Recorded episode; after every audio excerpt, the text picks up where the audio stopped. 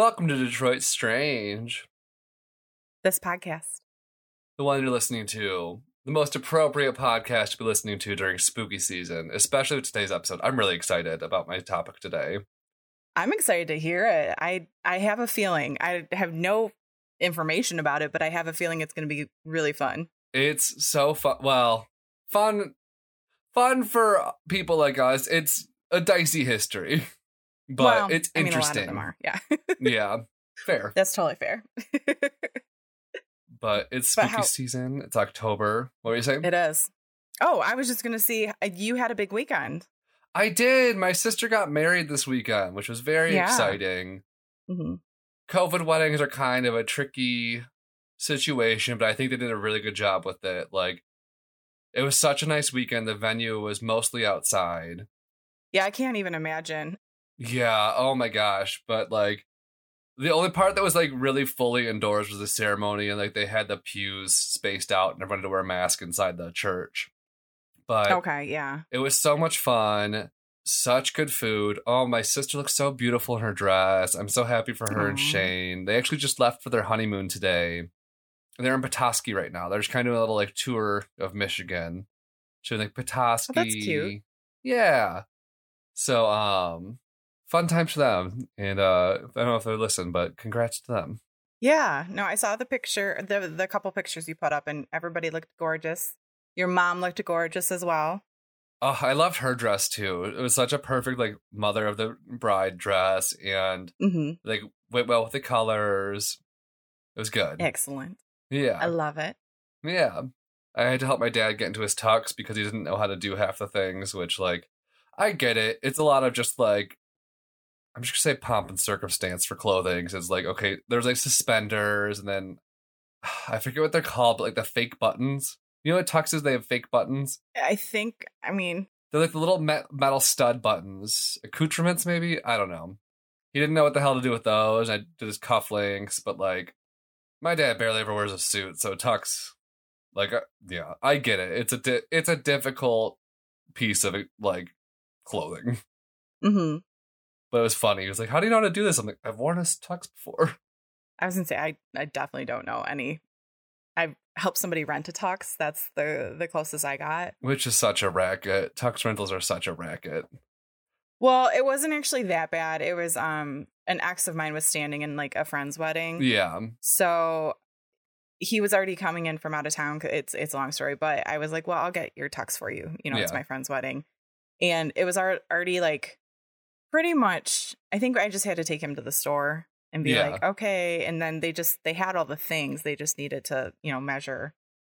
I was just salty because they like wasted my time measuring me to fully not use them because the pants were oh. super Oh. short, the shirt was super baggy. I'm like, Excellent. what was the point of measuring? Like, but whatever. They're going out of business, so they, ca- yeah. it's Joseph A. Banks. Don't feel bad for them. They're a corporation. Oh. They're a big company. okay. I'm Yeah. fine then. It was a nice tux though. They looked nice. It was a color that was flattering on everyone. Yeah, no, it was a fun wedding. It was a good wedding. Good. I have to tell you about the stupid thing I did. Yes, because you were you were camping in New York, right? Correct. Everywhere. Yes. Uh, well, first of all, I went to pick up uh, some of the apples from you. Mm-hmm. and you gave us some tasty treats, which I also forgot in my car all weekend, which we did not take camping. No. Uh, they're actually fine. I was surprised. We got home last night, and I was like, "Please, please, please, please!" And I, they're fine. I ate one today; it was glorious.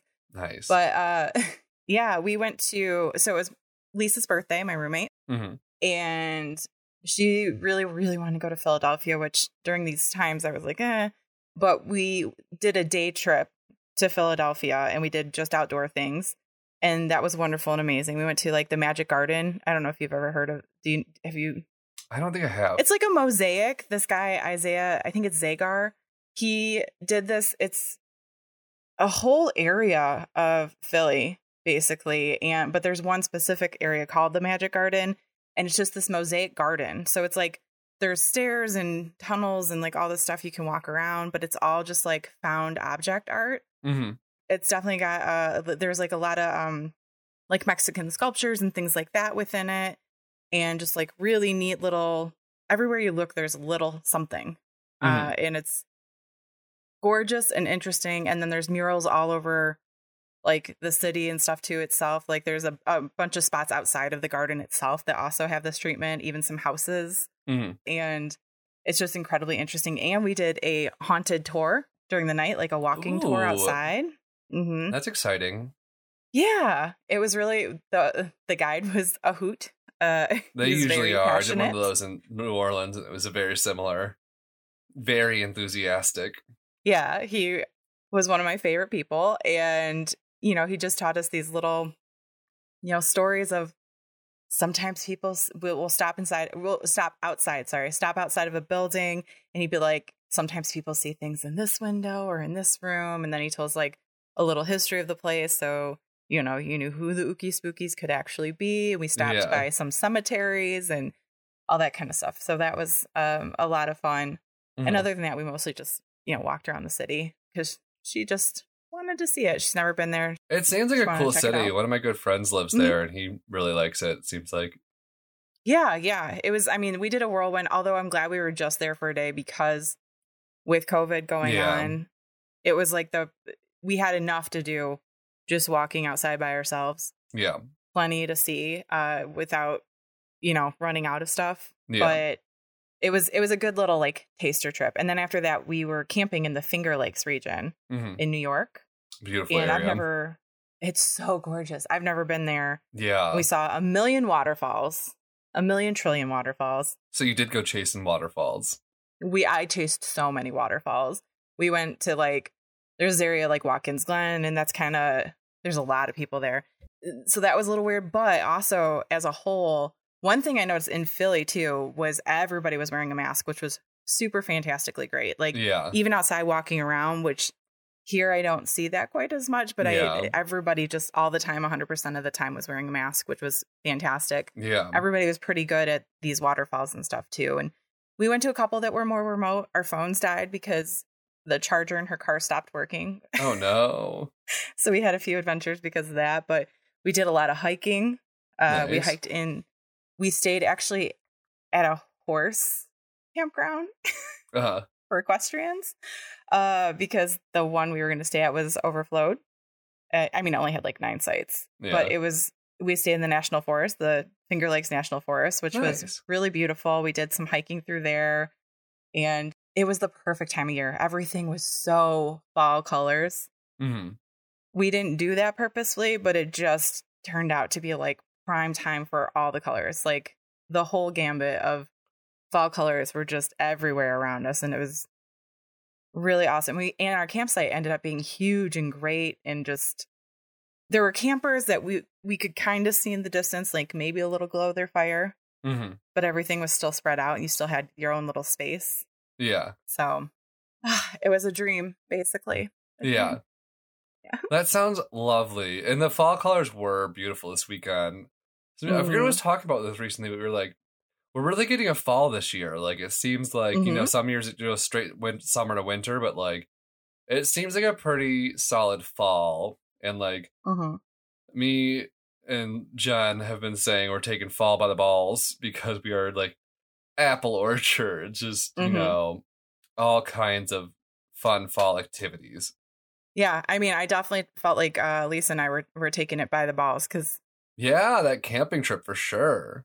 full days of just fall, and even the driving was just Yeah. through gorgeous hills of as far as the eye could see. You know, all these colors and stuff like that. And there's this. We went to this one. Um, I forget the name of it, but this area where, unfortunately, it's a little dried up. But you could you could actually like walk down in the riverbed Mhm. up to a waterfall, which was really cool because it was.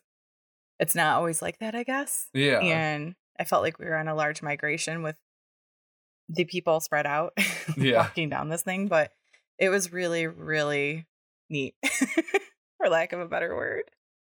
That's fun. It, like hmm just solid fall times.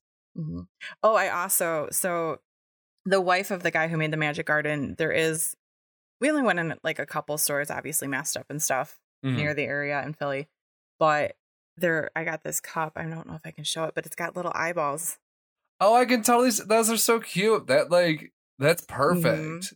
That is beautiful. I was like, I try not You to ha- buy too much when I'm, you know, Yeah. out. But this was too perfect. I was like, I have to get this little cup. It's so right. When you see something like that, just like a little Mhm. something. Plus, like, Yeah, it'll and- be a fun souvenir too of that trip. Yeah. Well, and the uh, store is owned by the wife of the guy who made the magic. Oh, yeah. Mm-hmm. And we didn't know that, and the clerk was really nice, and just everything about it was the perfect place to be. So, Nice. What are you sipping? on? Do you have a hot drink in it today, or just drinking it out of the mug because? So I do wish it was hot, but I ran out of time to heat this up. Fair. But I have witch's brew. Lovely. I'm probably gonna crack into some of that later myself, mm-hmm. It seemed appropriate. I do like it warm better. for sure. You know, it's got that mulled wine kind of flavor to it. For anybody who's not had it, it is just a red wine, but it's made by uh, Lil- Cellars. Yeah. which my friend Christina and I the other day were trying to figure out. Like, I wonder how wi- wide their distribution is. Is there other witches brews across the nation? Yeah, because that's like kind of a smaller town up by Traverse City. Like, Mm-hmm. I had a friend in college who was from there. But everywhere here this time of year is just like infiltrated everywhere. with witches brew. Oh, it's everywhere. yeah. Can't go into any stores without seeing it. no, it's crazy. But I don't mind because I love it. Mhm. Although there is like a limit. Like, 100%. It's not something you can drink all day, every day, which you shouldn't No. because it's wine. But like, no, exactly. Yeah. It's also like got some very strong flavor. It's, I mean, it's basically mulled wine in a bottle. That just reminds me. Um, the rehearsal dinner was at um Cherry Creek Winery. Cherry Creek Winery. That's hard to say. Ooh. Which they had like this lovely patio area. It was cool because you could actually like there were grapes on the vines above the patio, and they were Oh, very fragrant. Yeah. But in the bathroom, they had a sign that said, um, "A meal without wine is called breakfast." I always love those tacky ass signs. Beautiful. You should get one of those. I should. Mm-hmm. I also have a local favorite. I have some Blake's Yeah. hard cider, uh, triple jam Okay, flavor. yeah. I bought like the variety pack or the bushel, I think they call them. It has the mango habanero one, which I tried, and I'm like, this is all right. It's not my fave. Like I like the spicy ones. maybe next time you swing by, I'll gift the other ones left to you because I just like I don't even think I finished Mm. the first one. It's not like a bad thing. It's just like this isn't what I wanted. I think because I'm not as into super sweet stuff, Mhm. I like it when the spice offsets the sweet. Like I like the um El Chavo. That's what it is, isn't it? Oh, is it the same one? Okay. Yeah. I didn't know if that was a different one. I know I've had yeah, I okay. I thought they were two different ones and I've just had both, but it turns out they're the same one and I've had that one. Uh but yeah, it's actually my favorite of the Blakes at least. But also I'm not a big cider drinker, so I haven't had like tons of cider. I tend to like the drier ones Yeah. generally. But yeah, like I like the spice. It just Fair. You would have like they had this one at the winery that they do ciders there too. It was called like Temptation or something like that. And it was like apple and ginger, I think. that's a different type of spice, but I also enjoy it. Yeah. I'm into that. Yeah. Also, I- look at us I doing all know. the fall. We are. And I have the perfect ooky spooky topic to go with this lovely fall ass day. So are you ready? I am ready. Have you heard of the Eloise Asylum? I have heard of it. It's in it's uh downriver, right? It's in Or Nova- Westland. or- yeah, yeah, that's downriver, I think. it I don't it's like right next to Canton. I like honestly thought it was Northville for some reason, but I did too, but I think there, there's a different psych place that was in Northville. I think that's why. yeah. But I I actually I don't think I've ever told you this. I lived in Westland. I did not know that. hmm I was young, but the first uh, four years or so of my life were Westland. Nice. Yeah, I hold I hold a even though I only remember like five things from it, I I hold it near my heart. Dear your heart. nice. As you should with Westland. Although I have like maybe not. We'll see. I have some fun facts about Westland in here. So Okay. the one fact that I found, like the one thing that I'm thinking of, I'm just like, really? But we'll get started. So Eloise was a large complex in Westland, Michigan. Uh, it's mostly Mhm. known for the asylum, and at one point was the largest psychiatric facility in the country with a peak patient count of 10,000 and 2,000 staff. Really? Yeah, Wow, I didn't know that. it was I huge. mean, I there were 78 buildings there at one point. I don't know much about it, so I'm actually really excited you're doing this, but that's crazy. Right? And, uh, so because I know there's like that big one that was up in Traverse City too. Yeah, there was one in Kalamazoo too. The Kalamazoo one was actually the first like specific asylum in the country. Or not the country, okay. the state. Sorry, the state. I'm so excited. And just so the name Eloise comes from Eloise Dickerson Davock, who was the daughter of Detroit's postmaster at the time. And for some reason, they're like, Hmm. we'll name it Eloise. So, All right. yeah. I would say this is a field trip episode, but it actually started out in Hamtramck. So, Oh, kind of field trip, kind of not. It was a field trip for some of the patients, but I'll get there. So it was founded in 1832 as the Wayne County Poorhouse at the corner of Gratiot and Mount Elliott Avenues in Hamtramck. wow. Yeah. Barely two years later, and the poorhouse was in bad condition, so they bought 280 acres of land in Nankin Township. Nankin? Yeah, Nankin. I'm trying not to be too Midwest about it. Nankin? I still don't actually understand what an acre is, but that sounds really big. I don't either, but it's a lot. Yeah. So I just had a quick side, a little uh, side journey about Nankin Township. Okay. So it was first part of Bucklin Township in 1827, and it must have been huge because it included what is now Westland, Livonia, Garden City, Inkster, Wayne, Dearborn, Dearborn Heights, and Redford Township. Whoa. Yeah, in 1829, they decided to split Bucklin into two towns called Lima and Richland, but because those cities existed elsewhere and there couldn't be duplicate post offices with the same name, they decided to go with Nankin from the Chinese city of Nanking and Pekin Township after the Peking, Michigan, or Peking Chinese. Oh, like the duck. Yeah. Uh, in 1835, Livonia split off from Nankin. Garden City, Inkster, and Wayne all took chunks out of Nankin, and lastly, what remained was incorporated as Westland in 1966 and was literally named after the mall that was recently completed. The Westland Mall? So Westland Mall came first, and they were like, that's a cool name. Let's name the town after the mall. One of my only memories of Westland is uh every year when I get my Christmas stuff out, I have a little stuffed penguin with a Westland uh scarf on from Westland Mall. That was like always the mall we'd go to when I was growing up. So there wasn't really a mall in Canton, and Mhm. uh, Westland was super close. So like whenever we went to the mall, it was usually Westland. Mhm. I think my mom used to take me there when I was a kid just to like go somewhere to walk around and stuff for, with air conditioning in the summer. Yeah, Yeah. I hope the pretzel peddler's still there. That was always my favorite pretzel place in the mall. They was they had a pretzel place, and then there was a cocktail table version of Pac Man, which is basically just like like it's like a plexiglass over a TV, Yeah. and there's Pac Man in the table. They used to always have those at Pizza Hut. Yeah, Yeah, in the lobby. Yeah. Yeah. So that's our side journey about Nankin Township. But according to the I love it. right? I Yeah. love that the town was named after the mall. Like, how stupid is that? Like, love it. Now I want to know how the mall got its name though. Right. Next know, episode. Cuz I always would assume the mall was named after the city. Mm-mm. So weird. Yeah. So on April 11th, 1839, 35 people were moved to the new poorhouse in Nankin Township.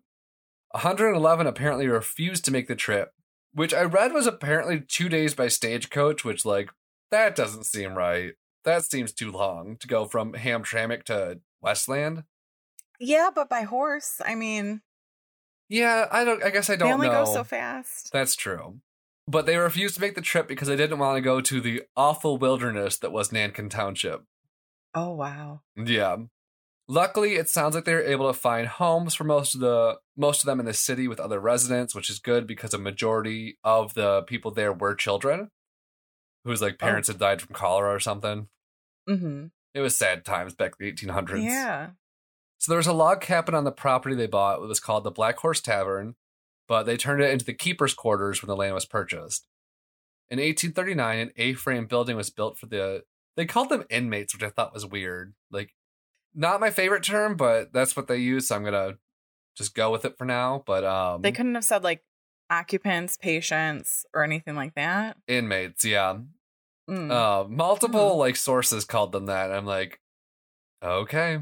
I guess though, and uh, just to play devil's advocate a little bit, like in those scenarios, and I mean, obviously the rules and stuff change, but like at that that point, especially, you know, people who are there were not necessarily there of their own Yeah, free will. yeah, And I mean, there are people today who aren't, you know, in places because of their own free will too. yeah, Still, let's come up with a new name then. But yeah. So they built an A-frame to house all of them, and then they also put an A-frame addition on the back of the log cabin for cooking facilities to be used by both the inmates and the keepers. Mhm. So the complex continued to grow over the years and became completely self-efficient, self-sufficient. Like they were, they had a farm that had a dairy, a piggery, a root cellar, a tobacco curing facility, and greenhouses. wow, Uh, it, had, it had its own police force and fire departments, a railroad and trolley system, a bakery, whatever the fuck an amusement hall is. I'm guessing it's just like a like a room where people amu- I guess I don't. know. I've never heard the term amusement hall. So I started reading the sentence. It was like amusement. I'm like, they had an amusement park. That was like hall. I'm like, okay, I bet it was like they had cards and like Probably just like a common boards space or for something. people to, like, yeah, hang out. yeah. Because that's important. I mean, recreation's important. yeah, oh, definitely. Yeah. Uh, they had a laundry facility, a post office, a power plant, and there was a school on the property from almost the beginning. Beginning, given that a lot of the people there were children whose parents had died of Mhm. cholera, and according to the law, the superintendent of the poor in every county were required to look after the education for all kids ages five to sixteen. I was kind of surprised by that for like that far back, but it's good. Yeah. So, before 1841, there was no distinction between, quote, the rational and the insane inmates. On March 22nd of 1841, the first patient to be registered as insane was an Irish immigrant named Bridget Hughes. She lived there until her death of on March 8th, 1894. So, long ass time later. Wow. Yeah. Uh, there really wasn't much of a division of people in the county house, which was like one of the main buildings on the facility. Mhm. uh, other than by sex. So basically, they just divided them by sex. So you could have like babies, oldies, blind, disabled, etc., and the quote insane people would all live together, kind of Hmm. just divided by sex. So Hmm. yeah, interesting situation. Mm-hmm. In 1848, the first asylum was planned on 10 acres in the Kalamazoo area. So this is not at Eloise. So in 1848 was when they were like, let's build an asylum, but they did it in Kalamazoo. The Mhm. county house was like, nah, fam, we're good with everyone being together. Uh, in 1859, the Kalamazoo facility started accepting female patients, but only if they were, quote, curable. Uh, Don't know what that means. What? Yeah. No. By 1867, there were enough insane people housed at the county house that the hospital board approved the building of a separate dedicated building for them. In Okay. 1868, that building would take form as a two story brick building. Sorry, I'm throwing a lot of dates at you, but I'm kind of just. It's okay. Uh, it's a timeline. Yeah. The whole situation. in 1867, an east wing was added to the building, and in 1881, a west wing was added. In 1892, there was a terrible fire at the Eastern Michigan Asylum, which is located in, I believe it or not, Ypsi. Makes sense. When I read that, I Mm-hmm. was like, that was one of the sentences. I was like, Eastern Michigan Asylum. Like, I bet that's in Ypsi. And it was like, located in Ypsi. I'm like, cool. So I just kept reading. but because of this, a lot of the patients were moved to the Eloise facilities. Okay. And this probably prompted the purchase of more farmland, which ended up being used for a separate women's building. Okay. The first medical superintendent and matron were doctors E or Dr. E.O. Bennett and his wife. For some reason, she doesn't get a name. She's just wife. Oh. Yeah. Uh, they served 19 years before being replaced by Dr. John Marker. And so it was around 1900 this time, and Marker's first act was to build a second asylum building in 1900. Okay. Uh, by 1913, there were three divisions of the Eloise complex the Eloise Hospital, which was the mental, mental institution, the Eloise Mhm. Infirmary, which was the poorhouse, and the Eloise Sanatorium, which was the tuberculosis facility. okay. Oh. So just yeah. a quick stop there. Uh, they had one of the first open air treatment centers for TB, which was good because you don't want to hold all that TB in the buildings. No, it seems like a really bad idea. I, I, think once they started doing the open air ones, they realized how much better this was, and that's kind of why they're built in like remote areas. Mm-hmm. because you always, if you if you watch like any kind of ghost shows or whatever, Yeah, there's always all these TB facilities like that are super haunted, like all over the nation and stuff like that, because they were like closed and they all just were in one building, and yeah, it just it doesn't work out well. not great. Mm-mm. By the 1930s, there were 78 buildings on almost a thousand acres. Wow. And like those buildings weren't all like medical, like there's a bakery, fire station, Mhm. et cetera, et cetera. But Well, it's its own portion. community at that point. Yeah, it was basically its own Yeah. freaking city. Had its own Mhm. post office. It's crazy, and police force and fire yeah. station. Did you say fire station? or Yeah, something? fire Like, station. Yeah, all the Just- things. everything. So, just getting into some of the medical stuff, there was some good. Like, Eloise was one of the first hospitals to perform x rays in the area. Mhm. There was also a radium treatment facility for cancer patients. It was the site of Oh, wow. the first kidney dialysis unit in Michigan. They also pioneered the use of music therapy. Oh, that's cool. Yeah. Did they do any like um other art therapies or? Unfortunately, not. They did do other therapies, Oh. though, because um, I was just getting to the not so good stuff they did. Are we getting into electric shock, Yeah. lobotomies?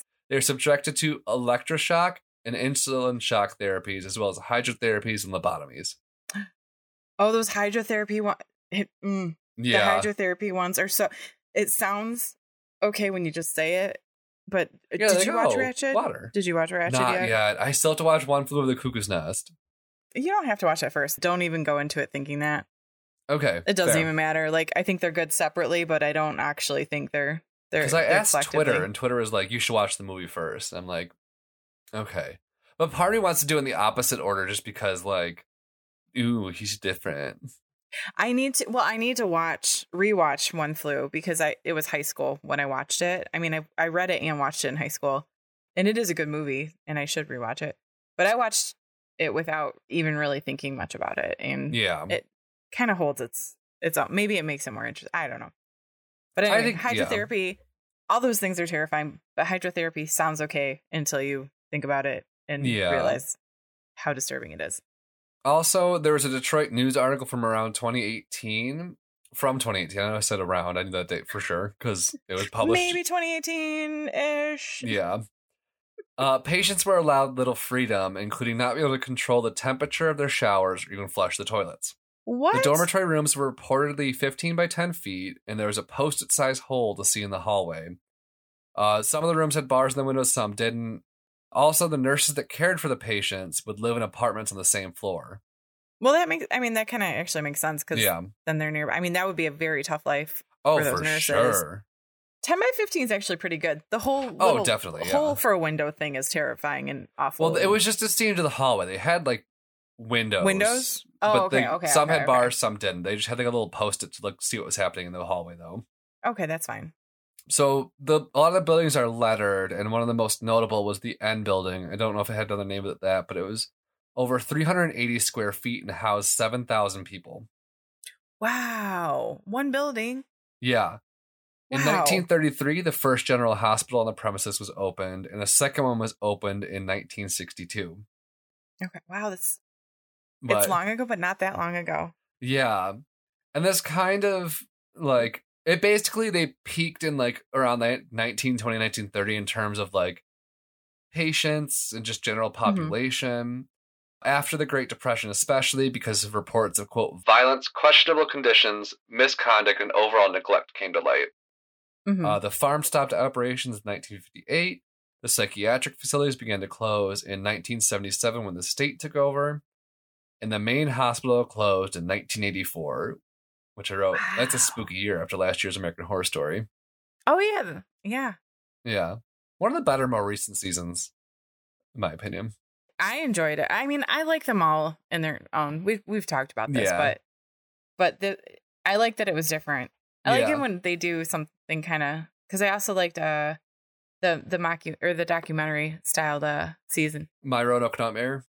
Yeah, like I thought Yeah. that was really interesting too because it was just stylistically different too, which was cool to watch. I love that Trixie was in that season. Just for like a She little was? bit. Yeah, she was in um one of the later episodes hosting a Q&A panel like for fans of the show. It was Uh-huh. her and ah, I forget her name, but she's a lesbian woman because they used to have a show on Wow Presents where the two of them would uh, watch an American Horror Story episode and then talk about it. Like a little recap show almost. It was like Trixie and I really wish I could remember her name, but uh, it was a fantastic show. It's still on YouTube. Uh, it's I think it's only for the hotel season, but like okay. honestly, one of the gayest seasons because Gaga. Yeah. That season was I liked it up for like the last two episodes. It kind of goes off the rail as most do. Yeah, I liked it, but there was almost too many stories happening at the same time where you couldn't really like like get into one. I didn't need the vampire children. I didn't need these kids No, going off doing vampire crap. it got it got too much. I, I, mostly just like watching the hotel in it because that hotel was Yeah. beautiful and cool oh my god, and yeah, possibly modeled after the hotel I lived across the street from in LA. So yes, or par- partially modeled after one of the places that I lived across the street from. So I was uh, moderately obsessed with that. oh for sure. So that kind of brings us to today. because not really much happened after the main hospital closed. Like things kind of just sat in disrepair, ruin, etc. hmm Uh, I feel there- like nobody ever knows what to do with those spaces. Yeah. Oh, believe me, they got ideas. I got that later. So there's only four of the original 78 buildings that remain. Of Mm. those, only two of those are still in use. One is the D Wow. building, A, which is also known as the Kay Beard building. I wrote that in my notes, so I had to say it. No, I'm glad you did. I enjoyed it. Thank you. Uh, it was a, it was a psychiatric admissions building, and I believe it houses a museum today. I'm not 100 percent Oh. positive. I read that in one article, but Interesting. nothing else really uh, corroborated that. Mhm. Uh, and also, the old commissary building is being used as a homeless family shelter, which I think is Oh, that's nice. fantastic. Yeah, yeah, that's a good use. yeah. Uh, some of the things that have sprung up on the land are a strip mall because, yeah, that's what happens. Um, hmm a golf course, condos, and some of the land was actually f- sold to the Ford Motor Company. Hmm. In 1979, the Walter P. Reuther Psychiatric Hospital opened at the corner of Merriman and Palmer Roads, and it's still Okay. open and it's under the jurisdiction of the Michigan Department of Community Health.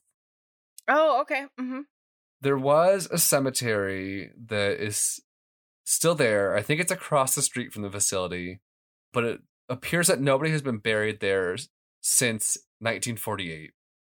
I have a quick side journey about the cemetery. We had a lot of fun side journeys today.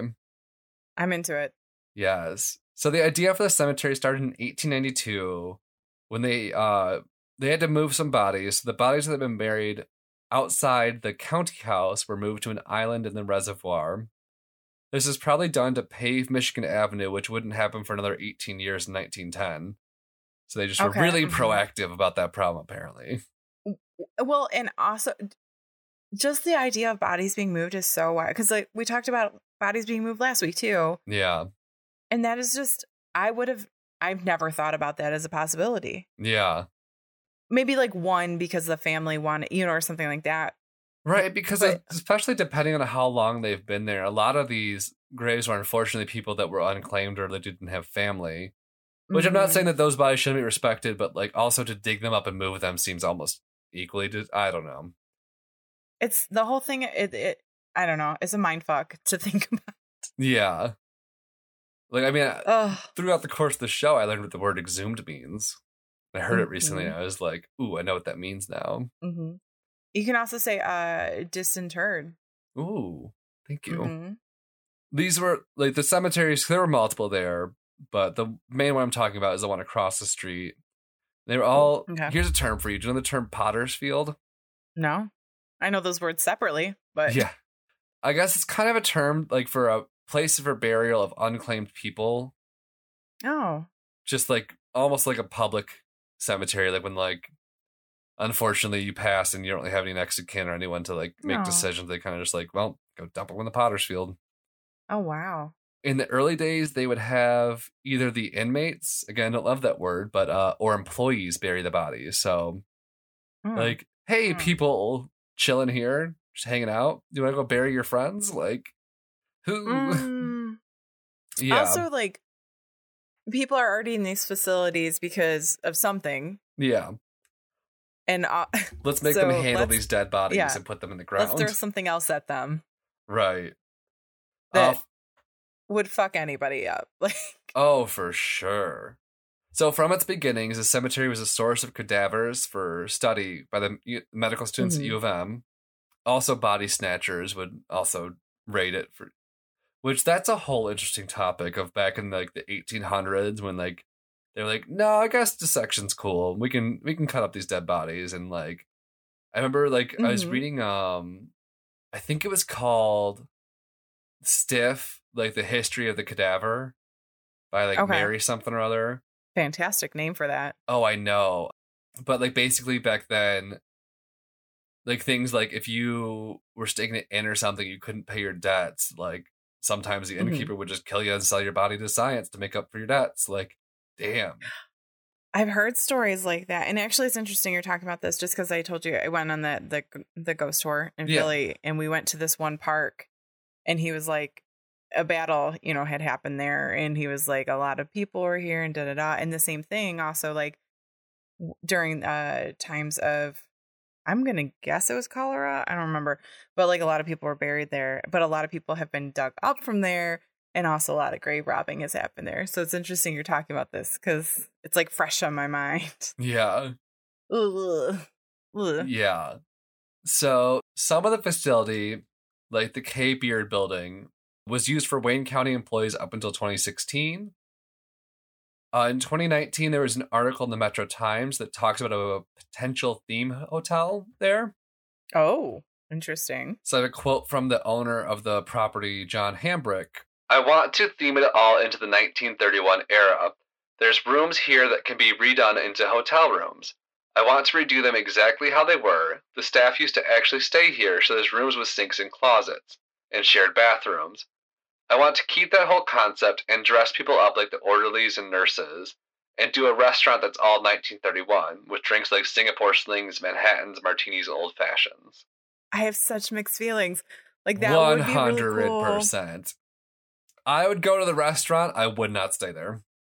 I don't know. I kind of want to stay at a haunted place, but I'm also terrified of it. Yeah, Uh, or like, I mean, rumored haunt. I, whatever.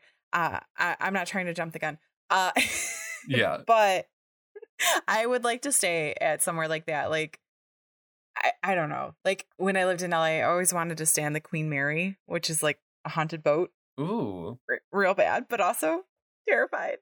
And actually, at Hotel Cecil, which is the one that Yeah. American Horror might be modeled after, I kind of want to stay there. It's Yeah. now called Stay on Main, but I'm also terrified. I don't. I need to go with the mindset of like we might not sleep, and we also might leave in the middle of the night. yeah. And I mean, if this did happen, that'd be very easy if it was just in Westland. If you're like, Yeah, nah, mhm. fam, just gonna drive home. Yeah. Uh, I stayed. I don't know if it was haunted, but we stayed in an old jail building, like from like either the 17 or 1800s. Ooh. Once when I was, I think it was in Lucerne, Where's that? Switzerland. Oh yeah, I, I've never Yeah. been. but like they have yeah i don't know if it's haunted but we stayed in like legit jail cells that were I like mean, remodeled into probably. hotel rooms oh yeah Probably nothing haunted. happened to me but it did feel odd like 'cause there were Okay, still mhm. bars on my door Oh, weird. it was like a wooden door but there was like a like bars over the window part of the door like frosted glass window and there were bars on the window of my like room wow. yeah it was a little ooky Mm. spooky Yeah. Uh, so in August of this year, there was an article put out in Hometown Life stating that a hotel and event space were proposed for the site. The hotel, probably the one I just mentioned. The plans would also see the destruction of the power plant and the bakery, which are two of the buildings I think still standing, but only Hmm. partially. Like the bakery suffered serious damage from arson in the 2000s. Uh, and I think the power plant's also in a similar state of disrepair, where it's Mhm. almost like there's not a huge point in rehabbing the buildings if Yeah. it'd just be like almost too much. Yeah. yeah. Sometimes it gets. It's the point of no return. Like, Right. yeah, it's better to maybe dream a new life for that land than. Yeah. Yeah. So the firehouse is still standing, and they were talking about turning that into basically like a cafe that would sell like coffees and ice cream and just kind of like not full meals, just snacks. Yeah, no, I get coffee there. Yeah. I thought the same thing. I'm like, that would be cute. That'd be a cute coffee shop. Mm-hmm. The one thing that I read about this plan that I really liked is the family center and the facility, like the homeless shelter, the commissary, Mhm. would stay until funding and a plan to create a new facility elsewhere is achieved. So basically, no matter what happens, that's staying there until there's a plan and Mhm. funding for a new facility to happen. Yeah, not not uh putting Yeah. or- yeah, not getting rid of that program and that Yeah. situation. Yeah. Also, uh, there's talk of if this did go forward and the shelter was still there, that they could also like provide the people in the shelter with work at the facilities. Like there was a hotel, a restaurant, kind of like almost another good thing that could come out of this. Okay. Yeah. Also negotiated the food bank that uh is there. I think it's also the commissary that always stays, and the building is rent free, which is kind of a win win because the building they use is like perfect for it. Because oh yeah, it is the old commissary, which is like old storage building, and also having a tenant keeps out trespassers. I mean, yeah, that's a good idea. Yeah. So before I get to the Oogie Spooks, I had just some overall thoughts. Like, it's definitely this facility was a mixed bag. There's some good, there's some bad, and like for the time, some of it was cutting edge stuff. Like when they were like Mhm. the open air tuberculosis facility, Mhm. uh, X rays, um, music therapy, kidney dialysis, all good things. But there's also like the electric shock, hydro, insulin shock therapies, Mhm. lobotomies, sensory deprivation, things that were not so good, cutting edge, but not so good. And it No. is really disturbing to think about. Obviously, times are very different too, Yeah. uh, which is why it's so disturbing to think about it because it was kind of like collectively people thought. Yeah. And I mean, if you think about it, like going back, back, back, back, back, back, like a lot of medical procedures were real wacky. Yeah. Like, I mean, people used to purposely like put leeches on their skin to get rid of things. And, you know, it's interesting because some of those are coming back, like leeches. I know. I heard. I actually did that. I think that's why I thought of that because I heard somebody talking about like actually leeching on purpose. They also maggots. Maggots are actually Oh. really good at wound healing because they only eat the dead tissue, and their Oh, saliva yeah. has antimicrobial properties.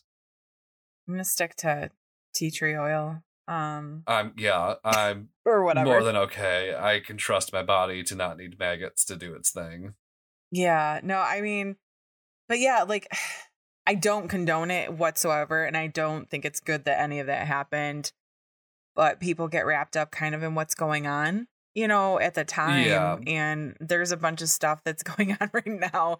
Maybe Yeah. not medically speaking so much, but people are going to look back and be like, what the fuck were they thinking? Yeah, I mean it's inevitable So- with any time. You don't realize it. Like, I mean, hindsight's Mhm. twenty twenty, and thank God, Yeah. twenty twenty is almost over. hmm But I am gla- very glad that, like, I do feel like mental health care has had like a large shift. Like now oh, we one talk about it, percent. and now it's actually like positive. Even within like the past twenty years, I think. Yeah, well, past like ten years, even like Yeah, people talk about going to a therapist, and it's we've been celebrated. doing good about ruining stigma. yeah, exactly. Like it, people used to not want to talk. Oh, I Oh, I know. Hush, but now everybody is like, oh yeah, no, I go to I go to therapist once a week or twice or you Yeah. know whatever. It doesn't even matter. And it's like a celebrated thing, and taking care of one's mental health and doing you know mindfulness training and you know like there's a lot going on within that realm, and it's all I think moving and pushing in a positive direction.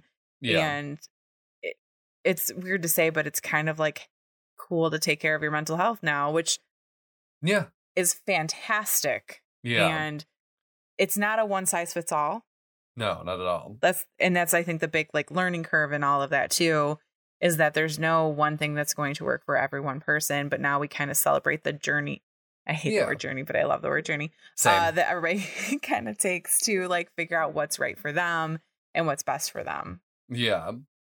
And I think with this facility, I think kind of it started off, its origins were noble because I think like the big mission, and like why it became such like almost like a city within a city where self sufficient is like they wanted to have the patients to have an active life, like not just be like Yeah. doped up in a room somewhere, they actually like participate and feel like they have a sense Mhm. of purpose and normalcy. And I think that's Well, be part of a community. Yeah, exactly. And like, yeah.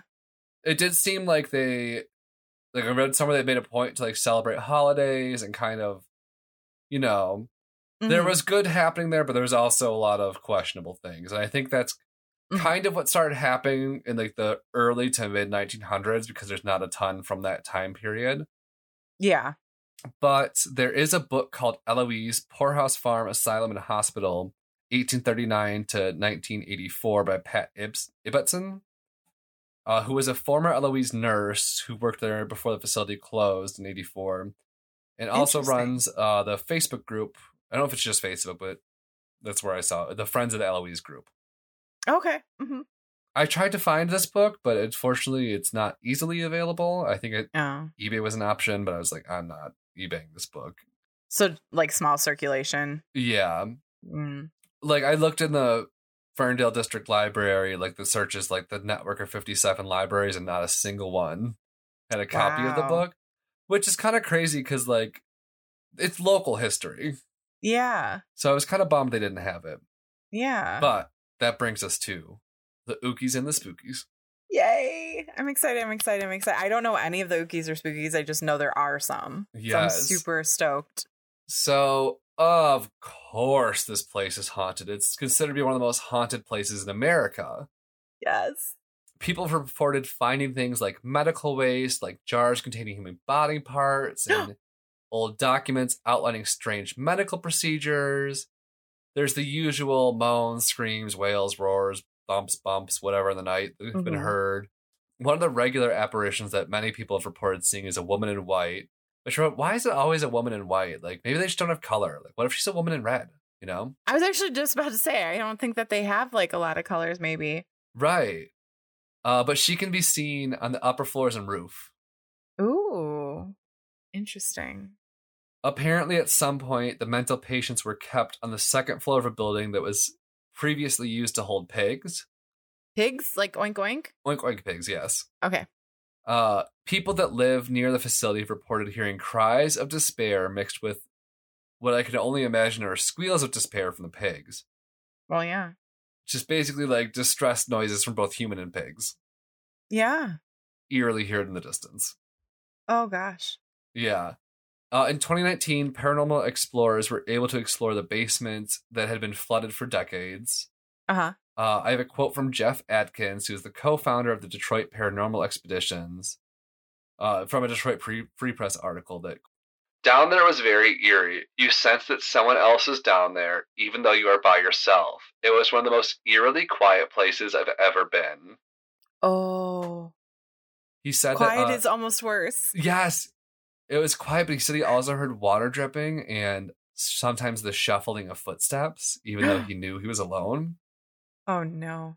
He Uh, went in there alone, not even with another investigator. Maybe it was with other investigators, but like he Oh. knew that the shuffling footsteps weren't coming from Yeah. them. the living.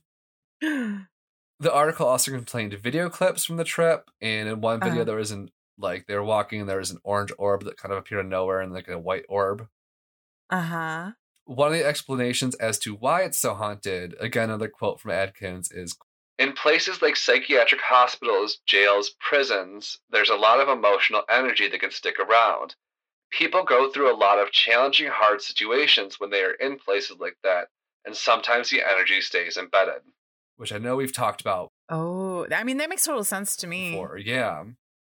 Yeah, and I mean there is a I mean traditionally speaking in all the ghost hunting shows and all that kind of stuff, there is a lot of activity within those spaces. They, That's a very popular, you know, thing to go to and it makes total sense cuz yeah, heightened emotions like Yeah. uh, just oh, Yeah. So the article also had some fun Gallup poll stats. mhm. Three in four Americans believe in some kind of paranormal activity. Really? It's that many? Yeah. I always feel like I'm in the minority. No, it's three out of four. Uh, wow. Hi people. Thanks. Yes. 37% believe that buildings can be haunted, and 32% believe in the dead leaving behind spirits. Okay, so three quarters believe in something, basically, like Yeah. the possibility of something, and then okay, okay, ooh, interesting. So, starting last year, they started doing tours and the mm-hmm. Free Press also took a tour last year, and they said like things you would see include like cigarette lighters, stopped elevators, soap dispensers with soap still in them from back on the facility's uses, and pamphlets about sexual health, which I would Are- love to see a sexual health pamphlet from the mid Mhm. 1900s. I'm sure they're very interesting. And so I looked, and there's actually tours available this fall. And I asked if you were available this Friday. oh my gosh! Oh my gosh! Oh my gosh! so I got us two tickets for a paranormal tour of the museum, a four hour tour throughout the asylum. And like I said, they're being very careful about social distancing and COVID. You're required to wear a mask. Groups are limited to 20 or less, and they're like led by paranormal experts. There's all kinds of, they like all their equipment and everything. So, For It- real? yes. Oh my gosh! Oh my gosh! This is so exciting! I'm gonna pee my pants. Yes. So I got a ticket, so this Friday we'll be going. And it should be a real fun, spooky time. Yeah, I'm so happy. You're the best. Yeah, I just I thought it was I thought it was a nice thank you because I know you've been editing pretty much since quarantine started and just kind of being the glue that holds oh this mind. podcast together. So I just wanted Oh to no! do as a little thank you as so I appreciate you and I love doing this with you. So I knew this was something you would be really enjoying. I'm going to enjoy it too. So I just wanted to do something nice. I'm gonna cry. This is so sweet. Oh, And this is a dream because I've been on like, like walking tours and stuff like that, but never any. I've never been around anything with actual equipment other than a cell phone, I'm very excited too. and I'm And obsessed. the tour just sounds like it's going to be so interesting. And like it's just I think it's especially apt to go this year because it sounds like they're getting going with development and stuff, and so these buildings might Mhm. not be around much longer. So hmm I was like, we have to go. Yeah. No. Oh my gosh. I'm so excited. Why isn't it Friday right now? Oh, I know. Oh, it's only Monday. But so for listeners out there, tours are available pretty much every weekend in October, including Halloween and Devil's Night. Because those are Oh, Fridays and wow. Saturdays this year. And if you're not really feeling the ookie spookies, they do have historical tours that I think are during the day for people more interested in the history and less the oogie spookies. What if we see something? Oh, my gosh. What if we see a ghost together? oh Oh, that'd be so good. So, because this place is so notorious and one of the most haunted places in the country, it's actually inspired a couple forms of media. The first being a book. really? So, there's a book published in 2009 called Annie's Ghost A Journey into a Family Secret, written by Stephen Luxenberg. I'm not sure what you call it for books, but the log line is Beth Luxenberg was an only child, or so everyone thought. Six months after Beth's death, her secret emerged. It had a name Annie. So basically, in the 40s, this guy's mom's Uh-huh. sister was sent Mhm. to Eloise at age 23 and just basically vanished from the history until, like, basically on her deathbed, his mom was like, Oh, yeah, I have a sister. She was put in the hospital. I never saw her again. So the book is like him researching and trying to like find out as much as he can about her in the facility. So as soon as I read that and it had the word journey in the title, so I was like, "Where's it? Where is it? Buying it? Click." Mhm. Um, is it is it available? It is. It's available. It's pretty Okay. easily available too. They had it on Amazon, but I actually bought it from Literati in Literati in Ann Arbor because I was like, Okay. I want to support this little bookstore because I love Literati. Well, yeah, yeah. Uh, but I mean, if also you can buy from a different source that's not Amazon and it's accessible and yeah, I don't need to give Jeff Bezos any more money. yeah, no. I mean, I buy plenty from Amazon and I'm not proud of it and I don't feel good about it. I try and like I'm trying to like find other sources and go to Amazon as like a last resort. I always look for other sources if I can, but Sometimes yeah, it's just yeah. So there was also a movie made. The movie was actually shot on site in 2014. Uh, just kind of inspired by the rumors and lore surrounding the building. Mhm. Uh, it came out in 2016. It was just titled Eloise. Uh, the only name I recognized in the cast was Chace Crawford, which my reaction was, "Wait, was he an XOXO Gossip Girl?" And he was. Oh. I know So- who that is now. Yes. Uh, the name sounds familiar. I think he was a Gossip Girl. Mm-hmm. XOXO. He was definitely a gossip girl. Yes. So the log line for this movie is four friends break into an abandoned insane asylum in search of a death certificate which will grant one of them a large inheritance. However, finding it soon becomes the least of their worries in a place haunted by dark memories. I've seen the trailer. Now that you're saying Yes. it out loud, I've definitely watched this trailer. Yes, I saw the trailer too. Uh, I looked it up. It's widely available. Like it's free on a lot of services, including Prime and YouTube. Uh, which Should this of be a watch party? this is. I was about to say this Okay. has to be a watch party, and you know why it has to be a watch party? Guess what its score is on Rotten Tomatoes? 31%, Lower, 17%, lower, 2%. eleven percent. has an 11% on Rotten Tomatoes, but 72% of Google's user like Google users like that movie. So that makes Oh. you think it's not a good movie, but damn, is it entertaining? And plus, like, I would love to see local stuff. I love entertaining bad movies. 100%, especially a horror movie, you know? Mhm. Mhm. Uh, And like I said, uh, it is available YouTube Prime, Tubi, just like Yeah. a lot of places, but I do think it'd be a fun watch party. We're gonna. We have to sit down and like calendar out some stuff. Oh, for sure. That's Uh, not how you say it. You don't I know say exactly calendar out, but you know No, I know that's exactly what I said. mean. Okay. So, um, sources uh, are the tale of Eloise.com, Detroit Free Press, The Guardian, HometownLife.com, click on Detroit.com, MichiganRadio.org, Detroit News, and the Metro Times. That was beyond fantastic. I was so excited for this episode.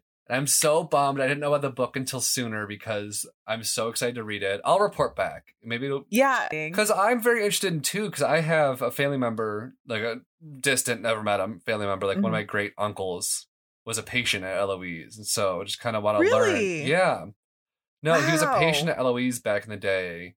Did not meet a happy end, so I kind of want to learn more about the Mm. facility to see maybe like what could have went wrong. Yeah, no, that makes sense. Yeah. So like I said, like this is something I've been wanting to do for a while. I was just I thought like October was the time to do this. Yeah. And I'm so excited they're still doing tours and I'm so excited to go. I'm super excited to go. I'm super excited you did this. It's been on my list, but it's been like it is a big topic. So I've always been like, okay, like, you know, wait a second, wait a second. So I'm super excited to hear about it because literally all I knew is that it existed and it was haunted. Like that's the- Yeah. the only thing, you know, previous knowledge I had. And wow, I didn't I- know it was that big, first of all. Yeah. But I'm so happy you did this topic because I've Me been so too. curious about it. It is kind of like a place that I feel like everyone in Southeast Michigan has at least heard of. Mm-hmm. Yeah. Good job. Thank you so much. I like I enjoyed this one so much. I'm blown away and I'm so excited for this weekend now. Me too. I mean, you've totally earned this, but I, I, I don't even feel like my two truths and a lie is any follow up to anything that just happened. I mean, I still love a two truths and a lie. Okay. I'm very excited for what you picked. Are you ready for one? I am. Okay, good. I wanted to make sure. Uh, it is very fun that right now our Zoom backgrounds are both um, some of the movies. I think we talked about both of them last week. Yeah. Should we mention the movies? Like, Yeah. So your background, just in, like for people listening, which is I think all of you. I've got um, Uh-huh. I've got Death Becomes Her, uh, and then Jess has Clue. Yeah. That death becomes her photo behind you. It's classic because your head is sandwiched right in between them. Yes, and it's like the so picture good. of the two of them after they've been like remade up after their fight by Bruce Willis's character. hmm Yeah, and he's about. I think. Well, I don't. No. Spo- no spoilers. I won't Yeah. say anything more. But yeah. Uh, Fantastic movie. and mine is Clue. I think this is when they answer the door, and they're like looking at the one of the people at the door. I don't know if it's the the motorist or if it's the singing telegram. But oh my somebody. god, the fucking singing telegram gets me every time. such a good everything in this movie is so good. I love it. But I chose a different movie. I didn't I didn't want to do any yes, yes, spoilers. yes. So um I my two truths and lie are actually about Ghostbusters. But now, no, now, no. But now, no. Mm-hmm. Fun Exactly. fact: I've only seen the reboot. I've never seen the originals. I actually was kind of wondering. I was like, I don't know if Alex has seen, but you should see them. I know, I know. They're definitely on my list. I think I own one and two. I think I got like one of those like cheap little you know box sets or yeah, whatever of course. because they're really good movies and you should definitely see one or two. The reboot is good. The lady reboot is that what you're talking about? Yes, yes, one hundred Uh, percent. it is it is really good. It took me a while to see it, but it is I enjoy it. Yes, it got a lot of hate. I don't think it deserved. It did. And I don't think it deserved any of the hate. I think it's just that like when you play with something that's a classic, people are going to be weird about it.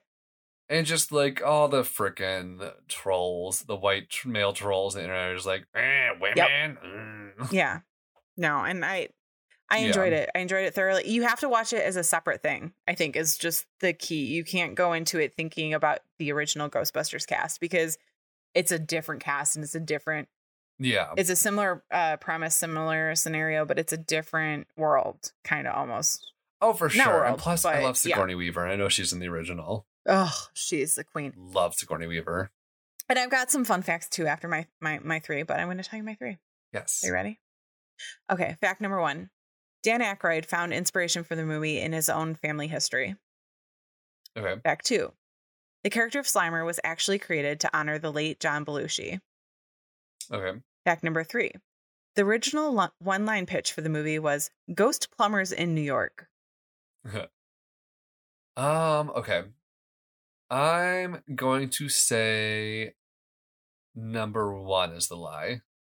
Number one is true. Uh, Okay. Basically, this is incredibly interesting, and I didn't know any of this, but Dan Aykroyd grew up surrounded by spiritualists. Love that.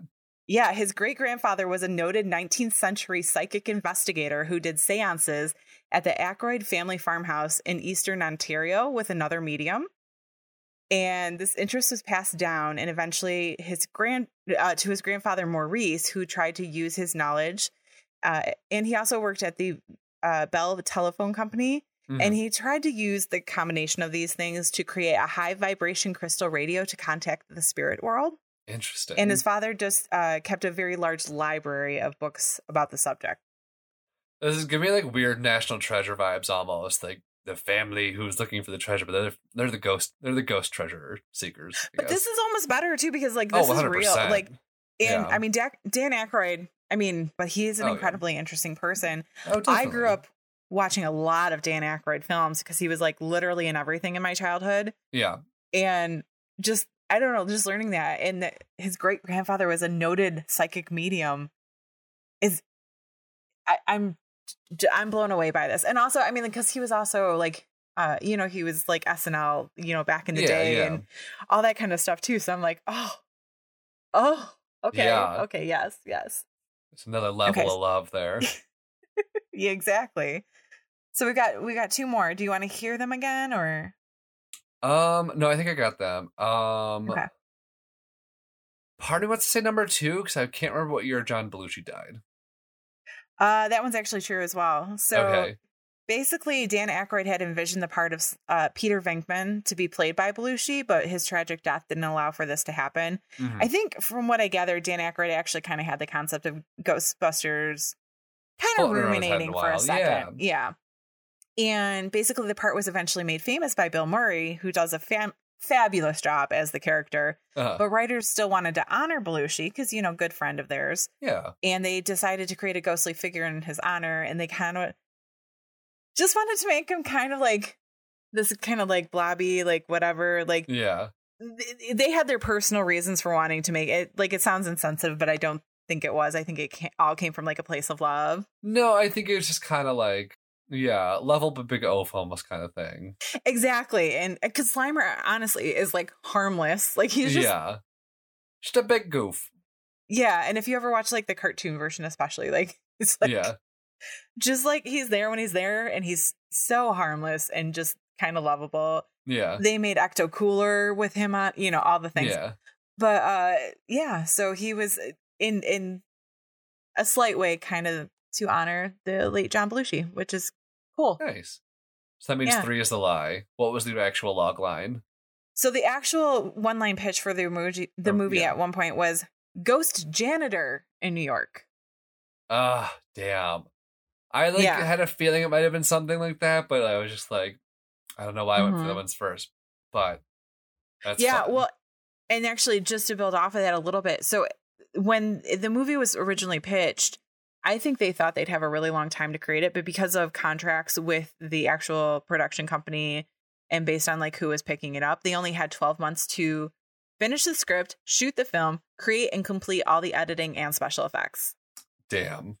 Which is super quick for a movie Yeah. that has all those things, you know, like Yeah. that's, that, there's a lot that goes into that. Because there, it wasn't like a, you know, rom com where there's no. No. The biggest special Yeah. effects is like him spilling coffee on her to meet. You know. And special effects at that time, you, I, they're different It was than more- they are today. It was more of a craft of like doing things like, oh, what's going to Mhm. look like this on camera, not like CGI. hmm And the script wasn't even written at this point. So this includes Yeah. includes like actually finishing the script. Which that could be the hardest part. And I didn't write this down, but the writers actually went away and like stayed somewhere for a short time to just like, you know, bang it out and get it done. Heads down, yeah. hmm And then I do have a few other things about it. You mentioned Sigourney Weaver, Yes. who is fantastic and fabulous, and she was just coming off of like aliens and things like that at this point in time. Yeah. So she actually gave a very unique audition for this movie. She did a wordless scene where she turned into one of the grotesque dogs, which if you haven't, but if you've ever seen the movie, one of the ending scenes, like the it culminates in like her kind of being possessed essentially and being a dog to this thing named Gozer. Yeah. And basically that got her the movie. I love that. I love a Yeah. weird like like just kind of like audition story like that where it's like, okay, can you do this like very odd specific thing? Mm-hmm. And then a few more things. So the part of Louis Chu- Louis Tooley or Tully, I forget how it's said, but it's Rick Moranis is in the movie, and he's kind of this like nerdy, you know, Yeah. guy. Uh, and it was actually supposed to be John Candy, but he envisioned the part as like a German man with a very thick accent and dozens of dogs in his apartment. Uh-huh. And that's not how it was written. And the filmmakers preferred the original role, so it went to Moranis. Uh, and also, Rick Moranis for this role provided his own wardrobe, which is very that. fun. It's a very nerdy character, like very nerdy, and it's great. Yeah, Egon Spengler, who is Harold uh, Ramis, Ramis is that how you say it? Mhm. He was actually inspired by a friend of Aykroyd's, Uh-huh. which is fun. Um, one of the visual effects for Slimer was actually used creating paint and a peanut. Speaking of special effects, Okay. Basically there was like a wide shot of Slimer floating around a chandelier in a hotel, and it wasn't coming out right, and time was running out because they had that short window. Yeah. And so one of the special effects people spray painted a small peanut green in order to mimic the green ghoul. And Ah. then they basically blurred it and like spun it. So detail wasn't a factor and it was actually used in the final print of the film. I love that. Yeah. One of the film's producers actually created the iconic logo. Nice. Oh, and then do you know? I think I can't remember if they talk about this in the lady one, but did they talk about crossing the streams of their guns? Yes. Like you can't, yeah. I think so. That was actually not even in the script. They kind of came up with it on the spot because everything was happening so fast they had to start shooting. And they kind of got to that day of shooting and they were like, we don't actually know how this is all going to work. Uh, Yeah. And this is for, you know, the first one. And then they came up with the, the streams roll, which is like one of the bigger things from it. I wonder if it comes from like this might be a little blue humor, but I'm like, don't cross streams. I think it's a P thing. It might be. I mean, like again, like it is a bunch of you know people with improv paths, Yeah. and you know, like coming up with this stuff, so it makes total sense. Not exactly the most of highbrow. Yeah, yeah. No, it's not super highbrow. Yeah. Oh no, it, is, it shouldn't be. Yeah a couple other things. Uh, so, I mean, you know about the Stay Puft Marshmallow Man. I'm assuming from the first one, Oh, of course. big yeah. filling. Yeah. So actually, in, in, in lieu of marshmallow, uh, shaving cream was used for special effects for that guy. Fair. Nobody wants to be sprayed with marshmallow goo. No, no. And then they actually almost had to change the name of the original movie due to Universal Studios had a live action TV series from the 1970s called The Ghostbusters. But luckily, the head of Columbia Pictures, uh, Frank Price, who is the man who greenlit the movie, Uh-huh. was moving to Universal Studios to become the new studio head there and allowed them to keep the name for the film. That's good because I can't imagine Mhm. anything else. No, however, when they did make the cartoon, the legal snafu came up again, and that's why the cartoon version of it, if you've ever seen it, is called the Real Ghostbusters. Oh, okay. No, I haven't seen that one either. Mm-hmm. And then uh, a couple more things. So, uh, or just one more thing, actually. And Huey Lewis was actually not a fan of the theme song as it resembled, in his opinion, his song "I Want a New Drug." Okay, Huey Lewis, you can sit your ass down. The song's publishers actually sued for plagiarism, and the suit was settled out of court. Okay. Yeah. But yeah, that's uh, just some fun. And this is all from Mental Floss. I really gotta watch that. Like, there's like, Yeah, you do. I've, there's been a lot of movies lately where people are like, you just gotta fucking watch that. Like, I've never seen Halloween, never Mhm. seen Scream. A lot of them are like horror movies. Really? Yeah. Well, and Ghostbusters isn't even a horror movie. I mean, like, I mean, it, it involves the paranormal, but it's not scary, really. I mean, it, yeah. in the right context, if you're a young child or something like that, I would not recommend that because that would be scary. But I actually, so I, I kind of grew up being a big fan of Ghostbusters too, and I think Yeah. it was just because the age I was. I'm the same with Halloween Town too. I don't know. It's it's a warm fuzzy, spooky. Oh, for sure. I definitely had those movies too. Like I've been um perusing Disney Plus for the um, movies that give me all the good feels Love it. Love it. Halloween. I think that wraps us though. Yeah, I think we're wrapped and shipped out Yes. something.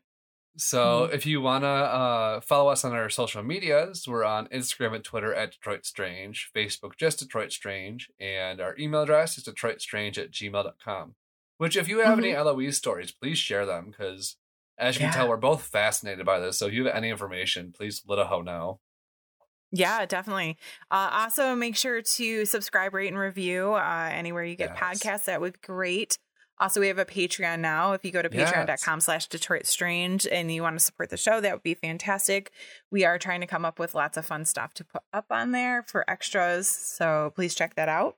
Yeah. Yeah. Also, there's always the thread list, DetroitStrange.threadless.com if you need any merch. Yeah. And other than that, I think Until next time. until next time, stay, Stay strange. This has been a production of Planet Amp Podcast, powered by Pinecast. Our theme song was created by Detroit duo Sax and Violence.